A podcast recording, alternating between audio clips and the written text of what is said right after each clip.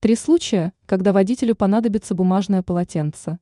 Это не связано с уборкой. Не зря опытные водители хранят в автомобилях хотя бы один рулон бумажного полотенца. Понятно, что это изделие помогает во время уборки. С помощью такого материала можно протереть различные поверхности и собрать мелкий мусор. Однако бумажное полотенце может понадобиться не только для наведения чистоты в салоне транспортного средства.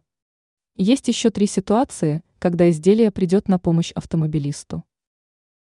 Мойка авто зимой. Посещать автомойку нужно и теплое, и в холодное время года. Но зимой есть проблема. После завершения процедуры дверь может примерзнуть. Все из-за воды, попавшей на резиновые уплотнители. Жидкость замерзает, и водитель сталкивается с серьезными трудностями.